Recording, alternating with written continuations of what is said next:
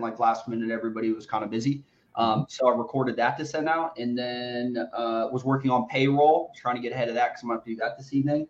And then it doesn't matter because it's not interesting, and we're on a podcast. We're now. on a podcast, the most ridiculous real estate non-related podcast in the world. Welcome, everyone, to episode 18 of Untold Riches. Thank you for joining us, uh, the handfuls or possibly thousands of people who are now watching this uh, episode uh, a year later once we've had our audience built up. Uh, we've, Richard got I- the, we've got the ones, the, Yeah, the the- ones of listeners and watchers. I've been describing it as handfuls, handfuls of people. Maybe two, possibly three. No, Uh, what it is, no. we'll interview everybody eventually, and then all of their friends and stuff will have watched, and then we'll have this huge we'll have this huge audience. However, That's some people are watching. I don't look at the numbers ever because I don't care. This is fun and it's for my enjoyment. And I have had people tell me things about an episode that I said, and I was like, oh, so some people are watching. That is fun. Now, I, I methinks I dust protest too much. Our viewership is growing slowly, especially with amazing guests like we have today. Today, Tell us about our guest today. Uh, let me see. Let me see. What can I tell you? Uh, I'm going to tell a funny story about when I first met this guest, and she's going to hate that story, but I love it because whenever I talk about her, it makes my heart happy. Um, but this person is someone. You know what? It's interesting. We have a, had a lot of people on that um, I really respect and admire. I think there's like definitely a trend with that. And then interestingly, once we interview and we get to know them and we hear their stories, um, I always end up being that much more intrigued by them as a person. And I have no doubt that we'll have the same result today with our very special guest, Courtney Stone. Oh, without further ado, Hi, There she guys. Is. Courtney Stone. Hello, Miss Stone. How are you? I'm doing well. Thank you. Thank you Wonderful. so much for having me. Oh, You it's are- a pleasure. You are you are doing us a solid because what would Payton and I do on Fridays at 11:45? What would we do? Talk Would business? Not this season. No, No. way. Talk to you. That's the fun. And you fall into that category of people I've bumped into for like years. And I'm always like, you're super nice, and we talk, and we've like had a cocktail at a cock. But then, like, I don't know you very well, so it's great to actually get to sit down and we get to actually kind of learn a little bit about each other. I'm excited. I'm excited too. I'm very excited to get to know you, Payton. And you. Richard, you know how much I love talking to you. You kind of get me all jazzed up every time I talk to you. So you're my fave. Snaps. All right. Well, I'm excited. And uh, so let's go back to the beginning, the beginning of Courtney. Tell us about um, how you came into this world, what your life was growing up, anything noteworthy, milestones along the way, things that you think our listeners would want to know because they're losing sleep at night not knowing it. Tell Okay. us more things. Well, my mom would tell you that I came into this world five days late and a lot of trouble. Um, I was like an emergency C section back in the late 70s, which was kind of crazy. And um, yeah, I, I was, I've been trouble ever since, is her, that's her take on it. Oh, wow. Um, maybe I've grown up a little bit, but um, I grew up in Williamsburg, Virginia. Really? Yeah. Um, no, we're not Amish. Um, people Is there a lot of Amish in Williamsburg? you get that question a lot? Yes, because people Really? visit Williamsburg and they see everyone dressed in colonial garb, and they somehow equate it with being Amish. Okay. When the people that work in Colonial Williamsburg actually have a job, like they get in their car and Yeah. drive to Colonial Williamsburg and put on their outfit and work like they're colonial people. right, it's like a Yeah. Disney World thing. Exactly, exactly. Not Amish. Um, so I uh, I grew up in Williamsburg. I had a very small high school. I went to a private Catholic school, um, which was fun. Uh, there was only 37 in my graduating class. I probably could still name them all in Um, order. I'm going to have to pause you right there because I cannot imagine the shenanigans that get on in a 37 person Catholic high school. So I'm going to need Yeah. a story. So dig deep here. What's a story that you feel like, wow, this is this this was a meaningful, memorable moment in my my high school career? Um, well, we, I'm gonna have to tell my mom not to listen. Um, Fair enough. We will. We, we right here. You know, right here, mom, earmuff. Earmuffs. Earmuffs. Mom, earmuff. um, we we had a great time. Um, we, y- you know, the nuns were they didn't really like me all that much because I didn't grow up in the whole Catholic school, and I'm not Catholic, Mhm. so I had that going against me. But um, I was kind of like the troublemaker that came from public school, and um, it. I would get in trouble for the length of my skirt or being wild, and um, every junior class does like a prank, right? It's the it's the thing to do. They've been great pranks for years and years and years. The class before us stole everything out of the biology lab, like all the beakers, all the equipment, and like hid it around the school. Um, Oh, wow, that is a good prank. Um, this was before schools had any kind of security. Um, Right, I don't even think they locked the doors. Getting away scot free. Love it. Wait, you know that's a really risky thing to do because there's only 37 of y'all. When you have like a graduating class of hundreds, you're way more likely to get away with it. So, no, everybody knew it was the junior class. okay. So it was just kind of like the whole junior class would have like demerits or something. They would try to find out, and everybody would point the finger at each other, and nobody ended up really getting in trouble. Sweet. But our class, it was the girls that were really were bad, us, um, and we had a we had a um, this is this is going to be a little R rated, but um, we had a football, I mean a basketball game with our biggest rival HRA, and um, our mascot was the Trojans, and our colors were red and black and white. So we made this huge poster. I mean, it took like four of us to carry it. And the the poster said Trojans don't burst under pressure. the T of Trojans was made out of 36 red Trojan condoms for our Catholic school. And we put it up and it was so worth it to Oh, see the look on the nuns' faces across the basketball court, just like, what is happening? So, um, me and 10 of my closest girlfriends, almost half of the entire class, uh, got Saturday detention with the nuns at the office at the lower school. And yeah, it was That's a great prank. It was a good prank. Oh, oh man. Reasons. I liked it. Are you mad because Catholics don't believe in prophylactics? Is that the problem? Because we could have done, we could have gone a different way if that's if that's the issue. Well, we had just learned we had to take marriage as well. So we just learned about the the abstinence method. Right. And we were kind of sticking it to that method. Yeah, Oh my gosh. I go. can't. That's great fun. I love that. Whose You're like little, little Rizzo. I don't know who got the condoms after that, but Oh my God, can you I know where the they ended up. The poor gas attendant was like, boop. Yeah. Like, what are y'all doing? And they're like, just ring you don't want to know. We don't talk about that. That is awesome. So there's a like. little thing about me. Yeah, I like that. But uh, I only heard about this, and I don't know if it was just like uh, like an old wives' tale or whatever. But there was like some high school prank uh, that was like you get four pigs, and you name you you write on the side of them one, two, and four, and you let them go in the school, and Yeah. they're just looking. Or there's three pigs, but you write one, two, and four, and they're just looking for this third pig for hours because Yes. they can't find it. Uh, I don't know if that actually happened or what, That but would be a good one. that would be. That would be a great. That wouldn't work in my old high school because we only had one corridor. So Right. It would be Like, like the running of the bulls, but just yeah, that's exactly what it would be. oh, that's that's awesome. My parents they got after it back in the day. I think my parents were in high school in the like late '60s, early '70s, um, and my mom they had to like shop in the school, and they took one of the vehicles out of like the mechanic, like where they did like uh like the it was the trade school. They took the like Volkswagen Beetle out of the school and they got it on the roof somehow.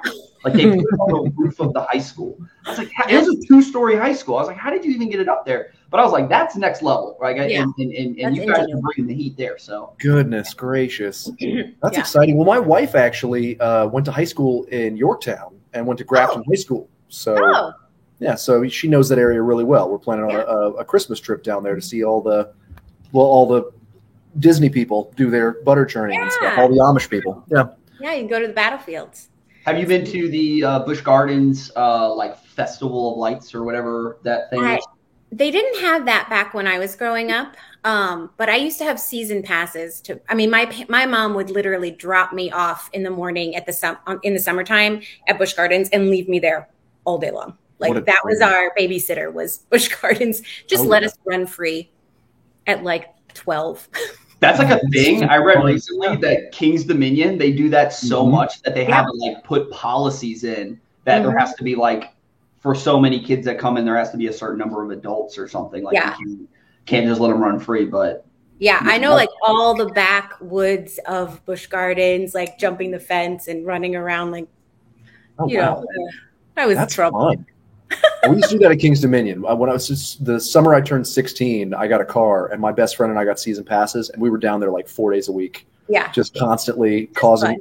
riding the berserker until one of us yacked. Like it was bad, just being Yeah. irresponsible in the best way that clean kids can do. Uh, oh my gosh! So that's cool. Sort of interesting, and I won't say humble beginnings, but very interesting. Where did you go from there? What brought you up north, and what was what happened in between? I um I went to New York for college. I um, studied at the American Academy of Dramatic Arts with an intention to be um, a TV star.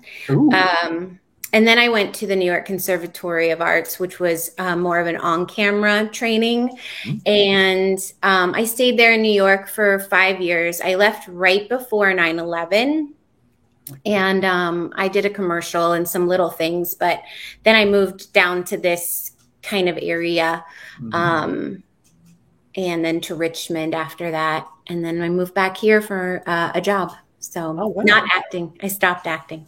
No, you said you were in a commercial. Do you have a copy of the commercial? I think my mom does, but guys, you have to know how old I am. Like it it's on VHS somewhere in my mom's attic or something. So Totally worth dusting I'm gonna off. need to see it. I'm gonna need. I'm gonna. Gotta Need. find I it. don't know. I It's so ironic about this is we worked together, and I remember being like, "Hey, so how do you feel about video?" You're like, "Not a fan." and then this comes to light. Like you went to school, you were in an actual commercial. What has happened, Courtney? This is a story in and of itself. I appreciate I can I can play a character Oh, on TV. Yeah. Um, no problem. A character is fine. But me myself, I'm not as, you know, Did you do like uh, stage stuff and stuff like that? Did you do any shows or? Um, I did little things, but really, I was my my first acting school was stage, and I really I, I don't sing well. Um, I had this like southern drawl when I got there, and like a really tiny voice, and um, so I had to have a lot of training to get my voice to sound like an adult. Mhm. Um, and um, I, so I didn't really do as much stage. Uh, I feel like now I would enjoy stage again, but um, I really wanted to be like in TV. Um, I loved doing commercials. I loved. I really wanted to be on a soap opera. Like I wanted to be. well, you've got the hair. Like you definitely have daytime Emmy hair for sure. right here. Yes. Every time I see you, there's no doubt. And you I'm- have a like your library looks like a Zoom background I would download to pretend I have a library. Like it's gorgeous. Wait, that's a Like- library? fireplace in your library? I know. That is Yeah. Yeah. Gorgeous. Thank you. Absolutely. Yeah. No, Richard knows I uh, I was a terrible actor in high school and college, and I did that and was going to be a music teacher. Uh, so you went a lot further than I did, traveling all the way to New York City, which is super awesome. Uh, I, I bailed out of Christopher Newport year two, that not quite as illustrious, but I did like to to have hot lights on me back in the day. So that's kind of fun. Okay, so maybe we need to like revive this and do a show or something. I'm in. Riverside Community Theater in Stafford is always, always casting dual career actors to be wait staff and sing in Hello Dolly. I'm in. Yeah, I don't think anybody wants me to sing, but I, I'll mm-hmm. try. I can't sing either. Uh, the only thing that I've done, the problem with acting for me is I can't remember lines. I was in the movie, like we had David Rotan on here, however many podcasts. We're at episode 18 for real. Like that's how many we've done. That You bet. seems it's like so many more than I thought. Uh, we had David Rotan, and he did a movie, and I got like gruesomely killed in it, cut in half, eaten by like a monster. And uh, I had like one line, and it was like two sentences long, and I did like. He, I had to reshoot that line so many times, and they do this fun thing. You guys know because you've done this. They're always like, "Notes, we got notes," and then they'd come over, and I'd be like, "Fucker, notes," and then they'd be like, "Here are the notes." Yeah. Do it better and actually do the line. I was like, "Oh, okay, all what right." was your line? What was your line? Ooh, see, don't remember. Uh, it was something like remember. I remember it was what in the Sam Hill, and because like this monster flew over, it was like what in the Sam Hill, and then it was like some other thing that I said right before the monster attacked, and I just kept messing it up. I'd be like, I'd be like, what was that? Or I'd be like, uh, oh no, one flew over our heads. You know, like it, would- I could never. I would just blank. I'd be like, oh, there's the camera, and then it's just gone. I do no scripting for any videos I do now because when I script it, I immediately fall to pieces. I can, I can, I can attest to that. I've watched Richard fall to pieces trying to read lines. I, I had to do one for Hannah for BBS at the last team thing, and she gave me like four lines, and it was, it was like cut after four words, cut. It was terrible. So I hear you, but this makes me curious. Do you remember your lines from your commercial? I do. Ooh, ooh, ooh! Can we get a line? oh, line? we're gonna replay. Hold on, hold on, hold on. Sit down. Oh, oh man! Don't tell us the line. Tell us what the commercial was about, like the the, the Set the pretense. scene. and- Okay, I'm this again telling you how my age. Um, do you Oh. remember when caller ID came out and it was a little box that you attached yeah. to your landline and it would tell you what the number was, right? Okay. Mhm. So when that launched, the very first like promo was Save Like Wild. And James Earl Jones was the narrator. So I am six degrees of separation from James Earl Jones. What? That's amazing. And that means you connect to Kevin Bacon. We should do that later. Please continue. I think I I think I could get to Kevin Bacon through James Earl Jones. I bet you could. So, um, anyway, so the Save Like Wild, and I was, um, I w- had a roommate. My roommate was very fit, like she was like a dancer, and she was like working out, and she was doing push-ups and jumping jacks, and on the side, and I was the chubby girl, chubby roommate, eating ice cream, watching TV mm-hmm. in sweatpants. And the phone rings and it says Mike's gym and I look at the caller ID and I don't pick it up and I say, "Oh, that's definitely for you." That was my line. Oh, I love oh it. Oh my gosh, that's I'm- amazing. We have to see it. What's that? I'll see if my mom has it. How many takes did it take? Oh, we did it a lot because there was a dog in it. Uh-huh. There was because that was the save like wild part is that it was a wild dog and the dog was eating the ice cream off my spoon and she was working out so we had a ton of takes um, but the funny part was that the, the costume girl like i showed up for my call time and she was like wait you're you're the lazy girl? And i was like yeah. And she was like oh my god i bought like huge clothes for you. Like you're not the right fit. No. because she bought like size 2x or 3x or what she bought these like bigger clothes and she had to like pin all of it in the back because it was like falling off of me Yeah, you're like a regular sized lady. So I'm a normal size hilarious. Okay, so so in my brain, I was like, I, was she the same size as she is now? Like, and that, that is, so you were like the same. i was probably even smaller Okay. i was like i was like soap opera chubby which meant i was a size four six oh my goodness. So you were like low. You were smaller than normal. i was smaller than, than normal That's so great. wow. So what was You the must have casting absolutely process? murdered your audition. Like, Yes. were, look, we're not yeah even going to go didn't the the It was like Courtney, and then like Rebel Wilson before she lost weight, and then like like uh, Roseanne Barr. Tina from or what was it? What Tammy from Six Hundred Pound Sisters? Like all of these things, and then and then Courtney, and they were like, she murdered it. She nailed the line, and the dog likes her. So we're in. We're in. good. We're going with her. And I still mm-hmm. remember my lines, so I, I'm like good with lines. I can Richard do that. literally did his lines maybe a year ago and did not get his second line just now when I asked. He goes, and then I said something else, and then I died. Yeah, He got one in Sam Hill and then nothing else. And for the record, I'm still waiting on the on the footage of you getting chopped in half. I There's a trailer, but we're we're definitely not watching the trailer on this podcast. oh my gosh, We're not doing that. We're we'll do a, a watch video I'll it later. It's almost done. I was talking to David. Uh, I was talking to David the other day, and he was like, "You know what's so funny is like because I had the like most brutal death scene, and you guys know what the Wilhelm scream is? Of course, Oh, ah, ah, ah, it's on all yeah, it's like that, like the one that they do. I get the Wil- Wilhelm scream. They, they're, That's that's my amazing. voiceover in, in the movie. So out of everybody who dies in the movie, like I get that one, and then I'm like, mine's brutal. Like I literally get lifted up in the air, and then half my body falls back to the ground, and I'm still kind of alive. So I'm like, uh, uh, uh, Yeah. like the that. secret, but the reason he got the Wilhelm scream is because he forgot to scream. That's what it was. probably. He cuts a fart, and then that's that was it. And they had. Oh my god! Can I tell you guys a super embarrassing funny story about when we were shooting that? That's up to Courtney. Here Oh my. Yes. god, sure. Uh, His you. stories can be very embarrassing, Courtney. Please Dude, continue. they're super embarrassing. I hope you guys don't cringe. People at home will probably be like, "This is hilarious." Maybe not. I don't know. It depends. I get how embarrassed for other people really easily, so My wife Get ready. you'll see me red.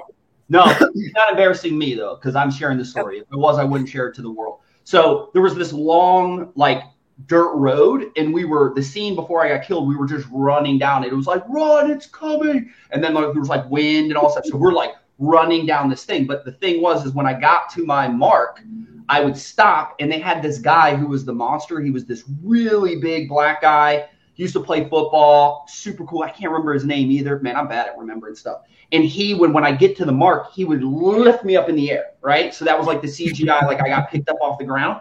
Well, the first time I did it, like I had to jump. They were like, "You got to jump, so it's easier for him. You can't lift your 220 pound ass off the ground just like like a deadlift." So I had to like jump, but I was running so fast. I was trying to remember stuff. I'm wearing like old Civil War time, uh, like uh, soldier outfit, and I get there, and he like he squats down. He's in a complete complete like those green the costumes like head Yeah. to toe. Mm-hmm. He's like in one of those suits or whatever. And he leans down and he starts to lift me up, and I farted directly in his face. He was like huge, and I- because I was like so focused, and I I was just like right in his face, right in his mouth, right in his. Now he had a buffer because he had the green thing on, but I was. They had like microphones. They had to. They were all professionals. No one said anything. I pretended like I did it, but it wasn't like an accident. It was. It was My not a mouthful, and it was terrible.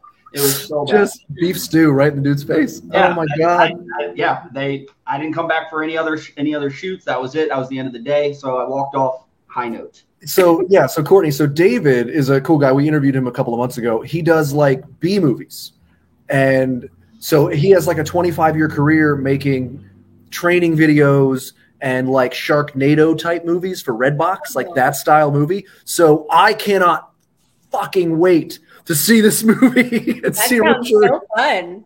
He calls Oh them my gosh. feature features. He's in the group. You've, Yes. met- you've probably met David. David Rotan. Yeah, he's a cool guy. I think maybe. Salt I'm not- pepper hair. You know, is He's a out Winchester. He's, guy. he's a good dude. But we're gonna get a movie, and the three of us are gonna star in it. I think that's what we, we'll just pitch it to him. All right. We've got to come up with what's our movie gonna be. We'll start with you on the phone checking your caller ID. Yes. You're with your dog, and it's like it says ghost face or something, and we do like a, a scream knockoff, Yes. and then you look out, and Richard is hanging from a tree outside. Oh my gosh. But it's a fake tree. It's a guy holding me up in the air. Right. So he's holding me up as the fake tree because we're gonna do CGI trees. Um, and I'll have like a Yeah, way trees to are way too expensive. Need to CGI those things for sure. dude. Of course, like we can't get actual trees. That would be way too expensive. So you said you, you mentioned you moved to, to Richmond. My wife, not to drop her again, but she went to VCU for like seven years through her graduate program and loves Richmond. How long I were love you down there? Um, we were. I was there. 2000, maybe seven years. Okay. Six or Oh, seven cool. years. Yeah. Almost the same time she was down there. That's awesome. Yeah. Um, I worked in retail. Mhm. Um, and that's what brought me back up to Northern Virginia. Um, I worked for, I, I was recruited to work for Louis Vuitton down in Richmond, and then they wanted me to move up and take over a store at Tyson's. Um, and I worked there for almost two years. Um, and then it was just bad leadership, so I just left. Okay, got it. Okay. Yeah. My wife, her favorite purse is her Louis Vuitton purse, and it's like real tiny. And Mm-hmm. like the thing I know is like if it's raining, I have to put it under my shirt. So Yes. it's wet. 100%.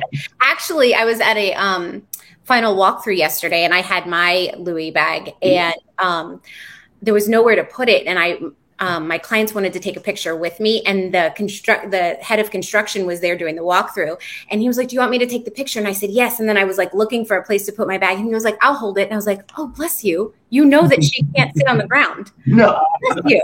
she Bless can't you. on the ground. Yeah, Appreciate you. So Yeah. My man. I don't So know that's- stuff, but that's a big deal.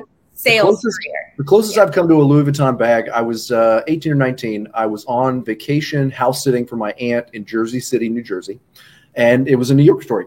So I was young. I was with my girlfriend at the time. And we stayed at her house for like a week and acted like natives. We like walked around, did all the things, went to Chinatown. And in Chinatown in New York, you you would know, Courtney, there's like all these bolt hole stores that sell Yeah. cheap shit, right? And it's all this cool, like I love and it was like trucker hat territory. This is 20 years Right. ago. So it was all like Ashton Kutcher trucker hats and fidget spinners before they were cool and all that dumb stuff that you buy when you're a tourist and you're like not a tourist. You're like in there in the shit. So we go there and we go there one day and there's like a a secret air there's like a the back of the store was just piles of Louis Vuitton air quote purses that Yeah. were, you know, like they looked legit. They were like really nice. And I was broke. I was making like eight, nine dollars an hour. It was 2004 or whatever. And uh, so uh, Are you okay, Payton? Are you okay? I'm okay. I'm okay. Okay. All Uh, right. so we get there, and my girlfriend wants me to buy her one of these like kitschy purses and wallets and stuff like that. But it's like early in our vacation, and we all know you don't buy souvenirs the first day of vacation because what if you go to another place and you see the perfect thing? You can't do that. Right. And again, I had like a hundred dollars total for all of my souvenirs, and I got three brothers. It was a whole thing. So I am budgeting.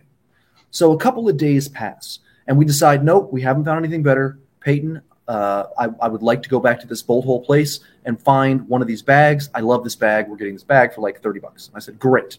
So we go back down, and I'm walking around, and uh, I go to the exact same store, and there's no section that has any of this material.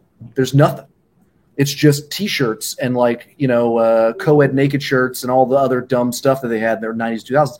But there's no Louis Vuitton or Gucci stuff or any of that. So I walk up to the lady who's about 110 years old, and she's like chain smoking cigarettes at a straight up rotary cash register with like a pull chain. You know, she might as well have had a visor on like a Vegas bean counter. And uh, and I'm like, hey, so we were kind of here the other day, and there was like a whole other product line you had before, and my girlfriend's here, and we kind of want to think. And so she opens up the entire back wall, a fake back wall of this like railroad car of a building, and there's just snowbanks of oh plastic shit of just knockoff shit everywhere. And I guess they had like had Officer Krupke walking by or something with Yeah. his patrol whistle and had like closed it off, and you had to know the secret word to get in and get the purses. So, needless to say, I took my four foot 11, 90 pound girlfriend and tossed her into the snowbank of purses, and she's literally throwing them out. Like, here, this one for my baby sister. This one's for my mom. This one's for me. Oh, this one's for me too. This one's perfect for your mom. And I was like catching them like this, and I'm grabbing them all. And then we walk up to this lady and just gave her cash and walked away. That was pretty much oh the end of the story. But it was, and I'm like, again, 19 years old, and this is probably the coolest fucking thing I've ever done in my life. This is some background, like side of the docks under the bridge. Hey, we want to buy a watch? Like the creepiest. I got like a cheap Rolex and stuff. It was Rolex, very, yeah. very New York of me. I felt very cosmopolitan. Very New York. It's I have New a York. question for Yeah. Courtney. What would be a pro tip that someone who's shopping for some LV swag, Hmm. what would you recommend or what advice would you give them? This is the hard hitting questions here. We If need- you're looking like not at an actual Louis Vuitton store, No. if you're looking at a reseller, uh, just any tip in general, if I wanted to acquire a Louis Vuitton, would you go to the store? Would you buy it online? Would you go secondhand? What what what what pro tips would you give? It doesn't have to be one. It can be a couple. you you could definitely find some good ones on like Bag Borrow Steal and like those kind of place second second hand places um but you can't ever take it into a Louis Vuitton to have it fixed because they will authenticate it if and they will also ask for your receipt. If they don't have you in their database, they're not going to fix your bag. Ooh. So, um, because you will have gotten it from a second seller. Like they don't warranty anything that they don't personally sell to you and they keep a database of everybody. Interesting. Um, but um you could authenticate you have to look for the date code in the bag and that is how you can tell if it is a authentic an authentic louis vuitton. Interesting. I don't even know the license plate number of my car. Yeah the date the date code is somewhere in there and it's it has the the week the year that it was made and the the manufacturing um, warehouse where it was made whatever city that's in because there's multiple now I was like, find that stuff fascinating. Yeah. Behind the curtain on how that stuff how that stuff works. Okay, so you're a Louis Vuitton. They they transfer you up here because they got a store not doing what it needs to be doing. So you're gonna come in yeah. and then you were just like, nah, fuck this. These leaders suck. I'm I'm yeah. frustrated. I don't like them. And so then where does our journey go? Where, so where, then where? I, I was I had little kids and that was kind of why I stopped mm-hmm. because they wanted me to work all the time. So I stayed home with the boys for a little while. Um, I worked a couple of part-time sales gigs, just kind of helping out doing window dressings and things like that. Um, and raised the boys. Um, I homeschooled them for four year or three or four years, four years. And most of their elementary school was home with mm-hmm. me.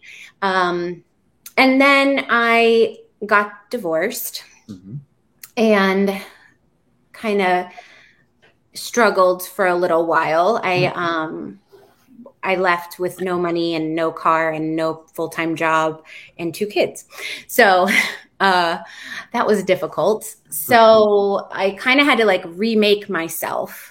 Um and I I started working for a kind of like very brand new brewing company um, they only had like two beers. They were only in one state. Mm-hmm. they they didn't have any kind of footprint whatsoever. Um, and over the next like five years the owner and i we were the only two employees and then they hired someone else.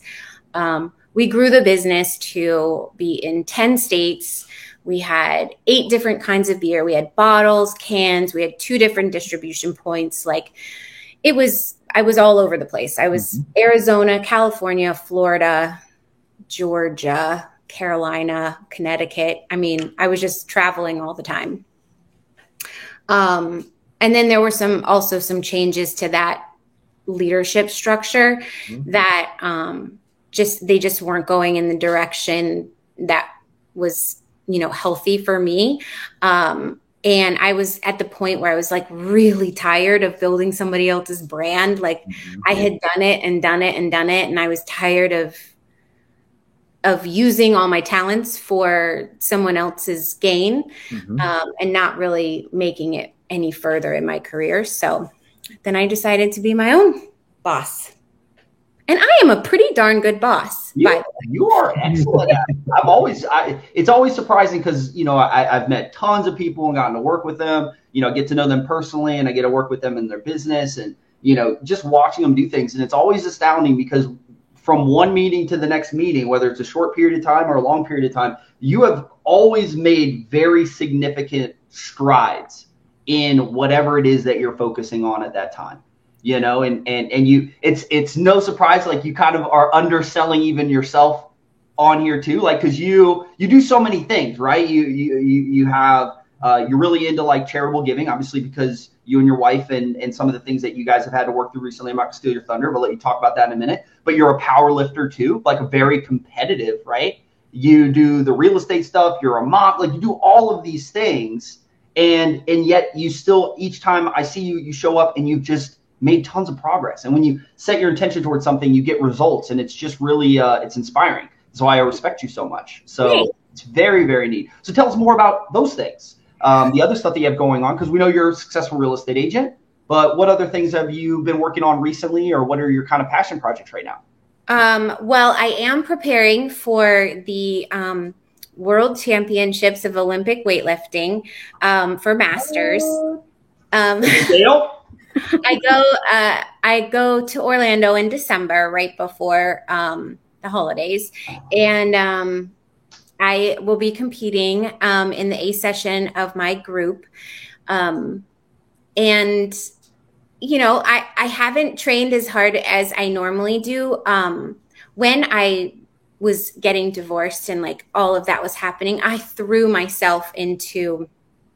I tend to throw myself into all kinds of things, but mm-hmm. I threw myself into CrossFit and weightlifting and became super competitive and um, it was just a way for me to have somebody else that is telling me what to do and like how to get better mm-hmm. and i could just follow the steps and i knew it would work you know what i mean like it was um, an hour actually back then it was like three hours a day where i would be in the gym and i would just be working as hard as i could and it was things that i could see a difference in mm-hmm. right then you know like i didn't have to wait months or years you know. I had to rebuild my credit when I left my previous marriage. And you know that's so hard because it takes so long. So you're working so hard but you're not seeing any impact for years and years and years. But with weightlifting and with crossfit i can see like i can see new muscles you know i can see the scale i can see all these things that were that i was accomplishing new skills i was gaining um, and so it just became like my escape that's like my number one me time is with the barbell. Wow. Well, for our audience who's listening rather than watching, Courtney is again like a perfectly regular sized lady, and now I'm discovering she could tie me into a pretzel and then eat the pretzel. Like that's remarkable. So like that's awesome. I am a wimp. So Richard's kind of a jock, and I am not a jock at all. So this is very impressive to me. Um, yeah.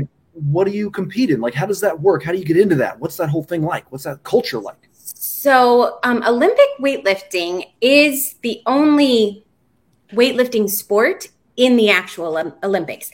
I'm a, an Olympic weightlifter not because I went to the Olympics, but because mm-hmm. my sport is called Olympic weightlifting. Mm-hmm. And it's two lifts the snatch and the clean and jerk.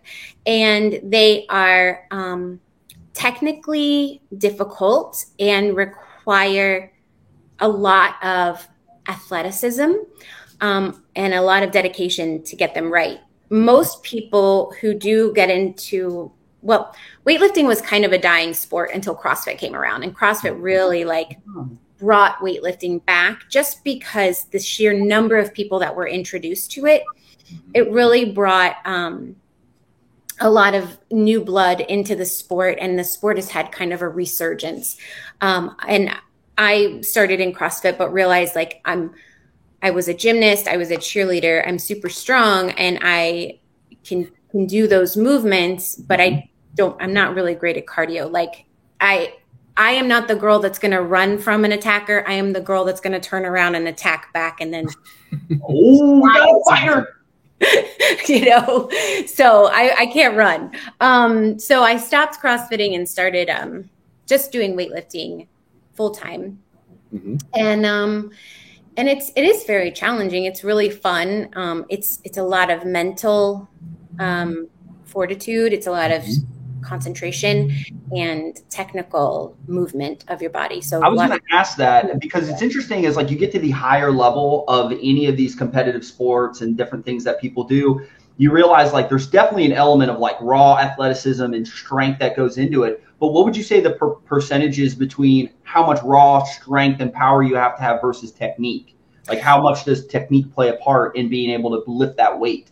Well, when you're first starting out, it's kind of like okay, your strength is going up while your technique is kind of staying here, right? Mm-hmm. So you're mm-hmm. going to have a big, and then you're going to plateau where your strength meets your technique. Then your technique has to get better, or you're not going to get any heavier mm-hmm. in your lifts because your technique won't support your strength. So it doesn't matter how many squats you do. If you're not working on technique, you're not going to get any better. So as you become a more advanced lifter, like your steps are like this technique, strength, technique, strength. They get tiny and tiny, tinier and tinier. So um, when you're a technically proficient lifter, it it takes longer to get those big PRs and those, you know, higher weights that you're lifting. So, right. so talking about. Give us some perspective here for somebody who's like, I have no idea, like how much weight are we talking about?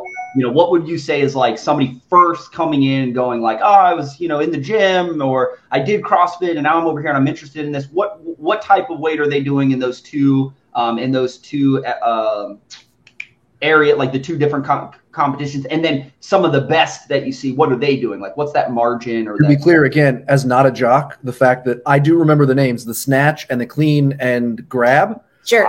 Clean and jerk. Okay. Did they make them dirty for PR purposes? Because they both have naughty names. Just saying. No, they don't.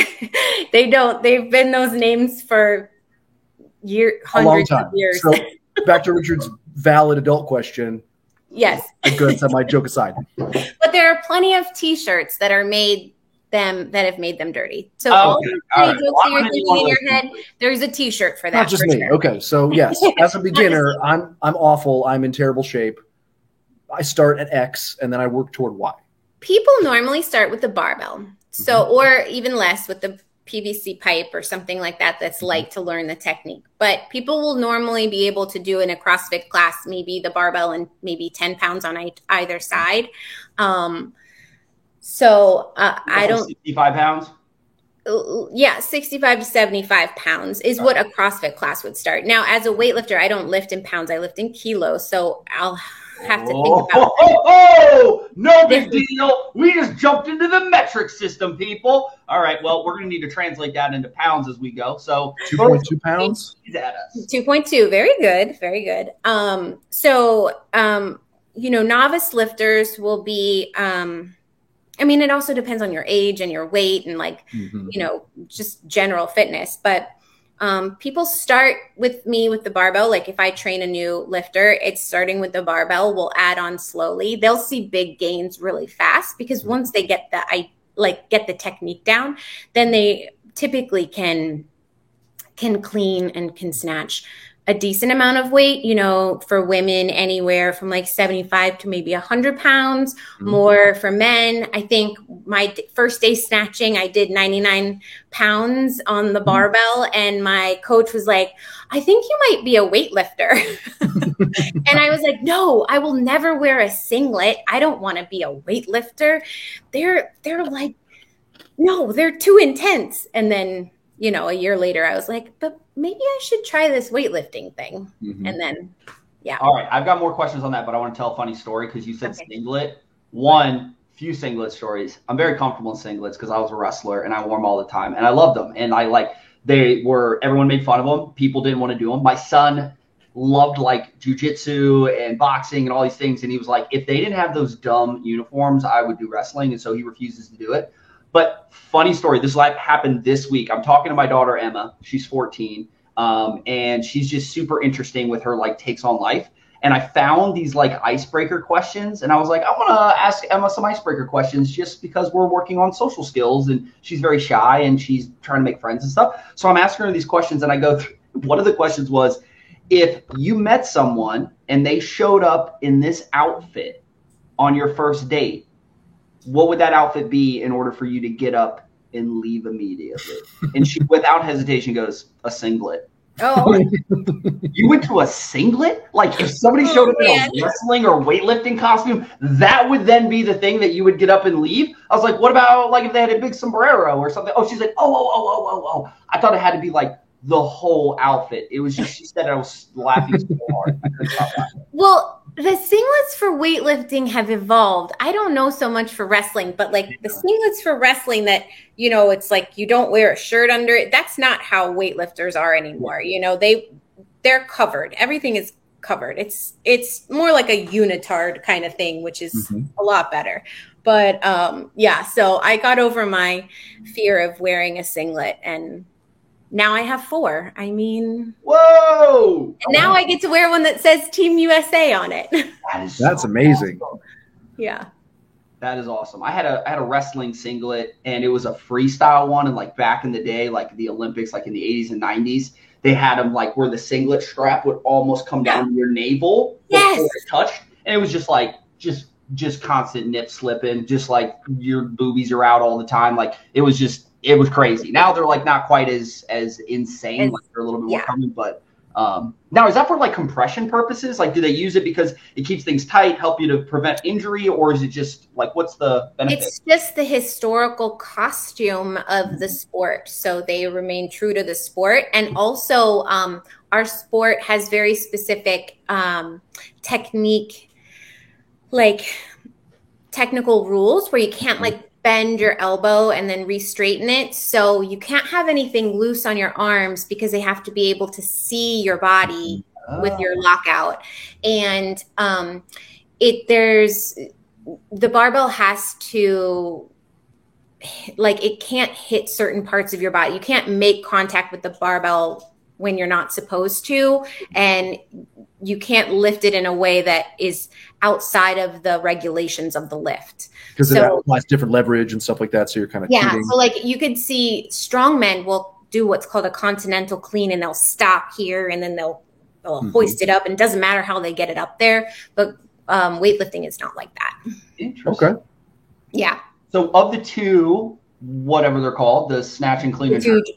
The Ooh, did I get them right? Is that You them? got 'em. snatch and the clean and jerk yeah Uh, which one do you prefer, or which one do you um, excel at? You know that's so funny because it cha- it has changed over the years. Like sometimes I'm really great uh, with one lift, and that's the one I love, and then I'll get better at the other lift, and it, it just goes back and forth. Um, I love uh, to lift um, the snatch lift. I was trying to say that without making like a terrible joke for you guys. I'm like, am I going to walk into a trap or not? Okay. No, So no. that's my favorite lift. Um, but I have made some really good improvements on my clean. Mhm. Um, and so it's exciting when I'm making progress. Like that's Yeah. what makes me like fall in love again. It's like every time you unlock the puzzle, there's another puzzle underneath, Mhm. and my puzzles are just getting tinier and tinier, and I just love them. So So, what are your PRs in each, and what are you shooting for at this competition in December? Okay, I'm I'm not going to hold myself to a lot of um, expectations for this competition. I'm just going to be really proud of myself that after the year that I've had, I'm making it there, Mhm. and I'm going to do whatever it, I need to do to just make my lifts. So I'm going to be very conservative on what I choose to lift. I'm not going for any like major things, and I'm not going to try to win or anything. Um, that being said, my very best um, snatch is 75 kilos, which is approximately 165 pounds. I don't know, Mhm. Payton, you do the math. I'm not good at math. 170 pounds. Yeah. Oh, 170. Okay. And then um, my very best clean and jerk is 94 kilos, Whew. which is 210. That sounds about right. Yeah. I've Yeah, definitely somewhere around there. About there. Yeah. On a That's good day, that's me. Just clean, jerking, just, just my body weight. That's yeah. That's insane. So what is you guys keep tossing around the word the, the acronym PR. What is a PR? Personal record. Okay. Yeah. Again, I'm a nerd. I'm a big That's nerd. okay. Personal record. You can say in England, they say PB, personal best. Mhm. So, Be yeah. personal best. hmm So I, I probably won't lift anywhere near that because I haven't been training all year. But um, I'm just gonna go and have a good time and try not to drop it. Man, from the chubby not chubby girl in a caller ID commercial to Olympic weightlifting. hmm That's cr- hi, man. See, every like third or fourth guest will have somebody on that really makes me feel like I should be doing more with my, my off time. I'm not. and you fall squarely into that category because you also run a very successful business and look at your house already decorated. I feel like I need to put up some wainscoting immediately. Well, we bought this house in February, and this was my um, this was my mm, this was our favorite room that we did black. This is all black. It looks kind of navy in this, but it's black ceiling, black walls, black fireplace, and then the white Beautiful. board and batten. We all, all three of us know that there's usually one room that sells a house, and I could see how that would get get that Yeah, this for you. this That's is- gorgeous. Pretty, yeah. Yeah, you And, do not uh, that house though. Like that My my wife wanted Christmas early, and so this year she gets whatever she wants. So this year she gets whatever she wants. So let's go. Let's go that way. I love the. Uh, I, lo- I, love the the hobby and the the passion projects and stuff you're working at. But you mentioned this year's been particularly trying. Yeah. Um, tell us a little bit more about what what's what's made it difficult. So we bought this house in January and we spent um, five weeks completely gutting it and renovating it um, before we could move in. And the week that we moved in, um, my wife was diagnosed with breast cancer. And so um, it was, I mean, it, it's a good thing that it happened after we bought the house because I don't know that we would have made that. I don't know we would have made this leap to buy this house, and this house has been a huge blessing for us to for her to recuperate in here. You know, in a bigger house, two acres. It's quiet. We have a pool. Like all of those things, you know, made it so much easier for her to feel comfortable while she was recovering. So um, at the end of March, she had a double mastectomy and then started um, chemo, 20 weeks of chemo uh, in April. And then um, once she finished that, she went right into radiation. She's done with that on Monday. She has one more, one more radiation. Yeah. And then uh, she has another surgery um, in two weeks. Mm-hmm. So this year has just been kind of hard because I just, you know, I'm I think it really uh, taught me that um, I don't really need to worry about how successful I am all the time. I don't have to be looking for that next goal. I don't have to be writing the next goal before I even make the one I'm on. You know, I I can just take a break and acknowledge that, you know, I I have worked hard and it's time to take a little bit of a rest. Um, and so that's what I did. Uh, we took a little rest. I was able to stop, basically stop working and um, just take care of her and be here and kind of, you know, let give her whatever she needed. Um, and she's amazing. Like, she's an incredible person, and her mindset is just like unbelievable, but and and what she presents to everybody else is so strong and so um, positive and like she's so funny mm-hmm. um, but it really was precious to me to have t- to be able to be the one that she was vulnerable with you know mm-hmm. so you know what's yeah. interesting is because you guys were very generous with sharing about this struggle pretty publicly yeah. right and uh, and it was interesting to just see how many people were so engaged with her story, right? Her journey through this process. And it was like I, you know me, I'm not on social media a lot, but I would get on and I would just be blown away hmm. by yeah. like status updates she would post or you would post and just how much people wanted to help or they wanted to do something meaningful or they wanted to, to, to support in whatever way they could and and that they were inspired by her and you and just how you guys so gracefully handled such a difficult situation. Um, yeah. speak well, to that. it wasn't always graceful i mean we had uh, some moments. of course. And i think we um i think you know next year maybe around next spring it might actually hit me everything like and I, I might have like a small mental breakdown. Mm-hmm.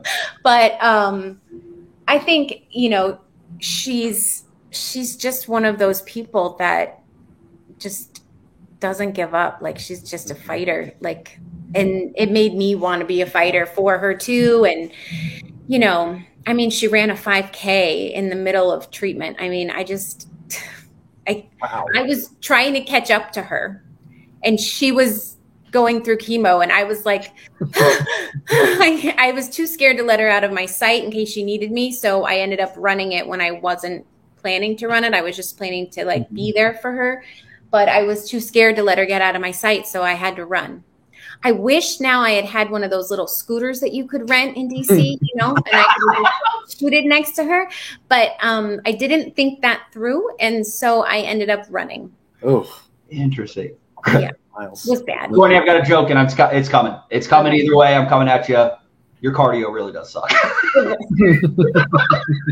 it does. Hey, but I did it. I didn't stop. You did it. No, that's awesome. I, I am so impressed. I didn't actually know that. I didn't know she ran a 5K. That is yeah, she ran the 9/11 5K, and she's a firefighter, and her fire department was, um, um, you know, they the fire and and um, police and EMS, I guess they all do it, and they put it on every 9/11, and it's at um, the and the sheriff, I guess they put it on like around the the Pentagon, and um, she she had the biggest turnout on Team Stone. Um, we raised a ton of money for um, an organization that supported her while she was getting her mastectomy. Mm-hmm. We sold a ton of t-shirts. We sold like 750 t-shirts with her wow. name on it. Yeah. So, um, yeah, it was, it was good. It was good for her to have something to do and not wallow in it and to use it for a good purpose. It was good for me to not hide from people.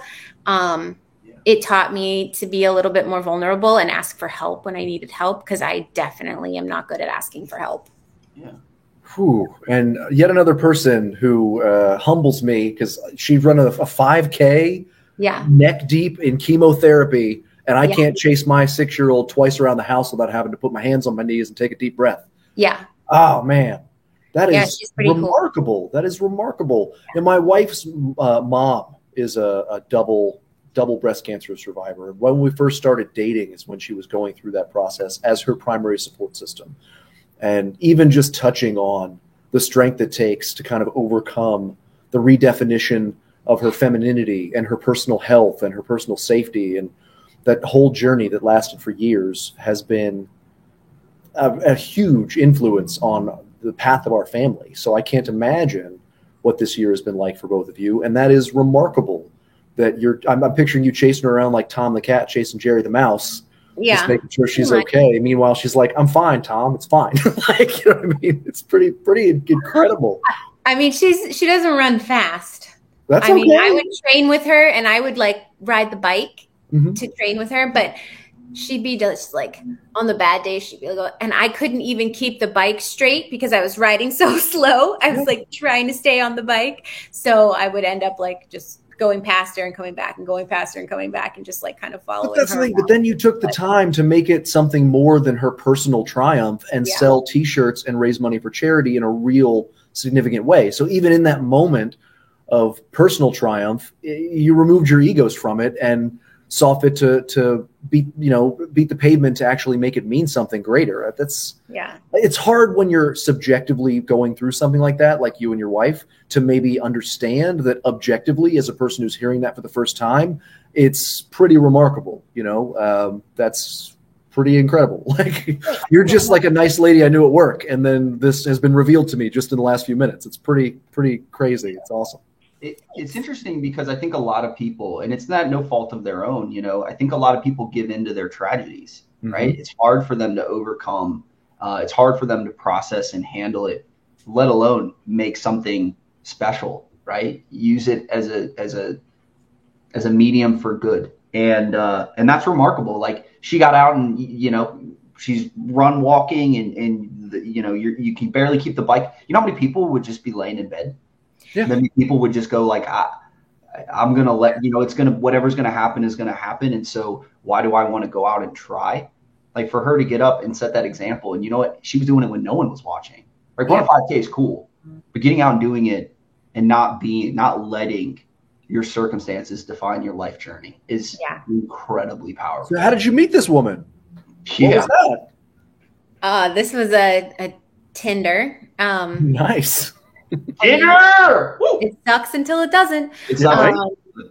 It uh yeah. Um it was it I don't know, like we started talking and then um I, I'd like to think she was like my 40th birthday present because we met like the week I turned 40 and I was like this is she's going to not think anything. She's 34, 33. I think she was she was like 33 at the time or third no, that's not true. She was 31. 31 at the time. She's I was like, we're gonna go on like one date. She's gonna be like, ah, this lady's too old. She's got kids. Who wants that? Yeah. Um, but um, then we just kind of never stopped talking. Yeah. That was it. It was just that was it. And yeah. it was easy. Easy decision. Um, we got married during COVID. So um but yeah, the, so we celebrated our second anniversary this year, and um, we were just like, okay, universe. We had a we we got married, and then we changed jobs. Like I had a major career change, and then we bought a house, and then we had cancer. So I think we're good. Let's just have a couple boring years if that's okay. Got them all out of the way. Yeah. All out of the way. We've done a lot of um a lot of hard stuff so far. Yeah. You got it out of the way. Now you can kick back a little bit. Right? Right? You know, Right? that's the But thing. she still makes it like I still wouldn't want to do any of it without her, you know. So Right. it's just it is what it is. We'll get through That's everything. is, so much of our lives are keeping time. And that's the nature of life. We have so much time and we live in a beautiful world and you get to just kind of march along to it and follow your joy and and put up Christmas early and that's the beauty of Yeah. one of the things COVID taught us is is we were talking about last week is yeah, take your joy and run with it. Like it's you never know. You might be locked in your house for 3 months um, or 2 years. But then something formative happens. The birth of a child, an illness, a career change, the purchase of a home, anything like that and suddenly everything turns on a dime and you realize that keeping time is the gift we give ourselves and each other and it adds something different. It adds a layer right? You're like oh it, and it's sometimes it's the that we're not promised time. Sometimes it's a deeper appreciation for how much we've spent or invested in ourselves but i find that you always come out the other side a little bit changed when things shake up. And Yeah. man to have such a positive attitude is remarkable remarkable. So what's next? You know uh, you mentioned trying to appreciate things more are you guys planning vacations in the next year and, and thinking ahead or are you taking it a day at a time Well, we are going to do a big vacation, not this year, but next year. Um, not 2023, but 2024. My parents are celebrating their 50th wedding anniversary next year. So we're going to go visit them for a week and have like a family week um, with them to celebrate that. So that'll be one of our vacations next year. Um, we want to do a big, huge, like two to three week trip to um, Montana and Wyoming and do the parks and just travel and see the big sky and Yeah. do that kind of stuff. So that will be um, that'll be one big trip.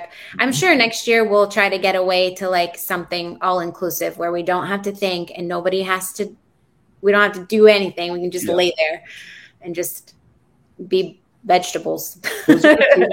nothing wrong with a uh, what Yeah. a pergola and uh, a pina Yeah. colada that's, that's for so for sure uh, but yeah no it's it is as you get older and you go through things it's like no it's it's time to start checking things off the bucket list you know what i mean Yeah. That's Yeah. fun so Yeah. what where's the montana and wyoming come from is that from you mutually or is that a, a an item you guys have aspired to for a long time we've oh like we've always wanted to go. Um I we just love being outside. We like, you know, we want to go on an adventure. Like I love that. yes the sitting in a cabana is is nice and everything but we want to do like an adventure and explore like either rent an rv and and travel and do it or stay in some yurts stay in different cabins. Like we just want to experience all of that and like put our bodies to the test with you know horseback riding or um, there's one thing you can do um, in Glacier National Park where you can helicopter in and then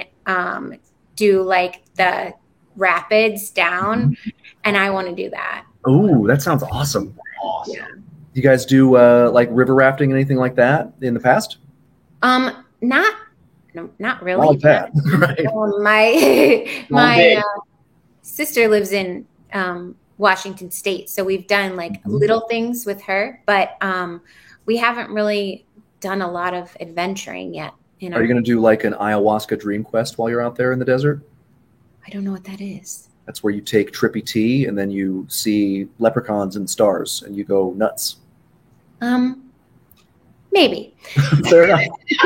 I don't say I don't. I don't I'm not ready to say no, but I'm not quite sure I'm ready to say yes. You gotta do Fair enough. Research first. How does it? You know, you got to still pass drug tests when you compete at these. Yes, you do. Yes, that is true.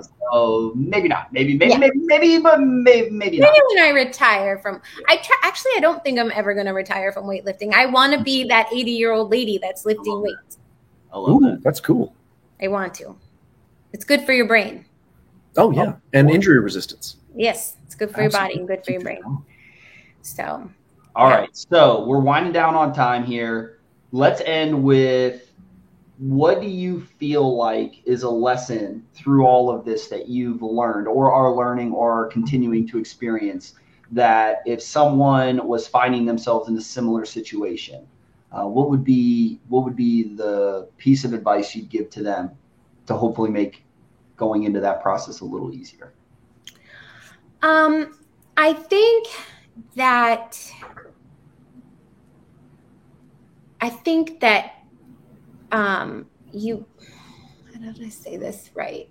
Um, it's okay to ask for help mm-hmm. and it's okay to let other people help you. And, and that's so difficult for me my entire life is to be vulnerable or to let people see that I'm hurting or scared or whatever. But, um, I think that the the real friends that you have come out in a situation like this year has been for us. And like it's very surprising to us the people that um, have come forward and like been actual like have been super super supportive and really helpful to us. And um and it's amazing that they just want to be a part of it. And so it's it's nice to let them in a little bit and let them see see and i think that's what carrie wanted for every that's why she was sharing everything is because she wanted people to see that yeah it sucks but it's also not all terrible. Like it is manageable. It we're still getting things done. We're still having fun. We're still finding joy. We're still in love. We're still all of those things even though this cancer is kind of just hanging over us. And sometimes we scream at it. We just hate it and we just say, we hate you, go away. We wish you never were here. Like, mm-hmm. but other times we're like, this is it. And this is what we're going to have. And this is part of our story. And so we're just going to embrace what we've got because yeah. we don't have a, it's better than trying to fight it and being miserable. So ask for help share it. Yeah be vulnerable. And yeah, everything nothing... is better when you're just a little bit vulnerable with other people. Yeah. So yeah, I, would, I, would, completely agree with that. Um, if somebody listened to your story uh, this story and um, really felt compelled to want to do something you know wanting to help wanting to contribute um, what would you recommend that they do? Where would be a place that they could go and um, give to, whether it's time or money or resources? Uh, what would you recommend that that you know would be a great place for them to contribute? Um, there's a couple of there's you know there's always a couple of um, bigger organizations that you can donate to for breast cancer research um, or cancer research in general. Um, but honestly, it's really sharing the stories because while you might not have anybody that's been touched by cancer in your particular life. Someone, maybe one of your friends has, and your friend is looking for a resource for her mom or her sister, or her mother in law, or, or whomever. And that person just needs to connect with someone else who has been through it and can, like, can just see that other people are making it and making it healthy and and thriving, not just surviving cancer. Um, and so I think sharing the stories of people that are that do have cancer um, is is one way. Um, a local organization is keepthecandleglowing.org. Um, they make little um, gift baskets for people going through mastectomies, um, and we donated to that. Um, so that's a good one that's local to our area. Um, and then, you know, when you do know somebody that has that um, that diagnosis, bring a meal, mm-hmm. I guess. Bring food. Don't ask. Just just send something or show up, you know, an Uber gift card. Like that's like so helpful. Instacart gift cards, like whatever, so that we don't have to go to the store. Or you know, those kind of things are so appreciated and so helpful. Um, and um, yeah, I think that's about Really? it. That's great advice. Thank you. super helpful. Uh, and then last thing here is we want to give you a shameless plug, right? So you're a rock star real estate agent. Mm-hmm. If somebody wanted to reach out to you and, and find out about all the things that you have to offer in your business, what would be the best way for them to reach out and who would be somebody that you would be interested in talking to? Um, well, I am I love Instagram. So that is my favorite. Awesome. So you can follow along on Instagram or DM um, at Stone Residential Properties. And I am, I'm looking, I actually would love to hear from small business owners that are in anywhere in Fauquier County, Prince William County, Culpeper, um, anywhere in that general area because I want to build like a network of great small businesses in the area. So I. Courtney, thank you so much for being on here. Oh, it's been a real joy.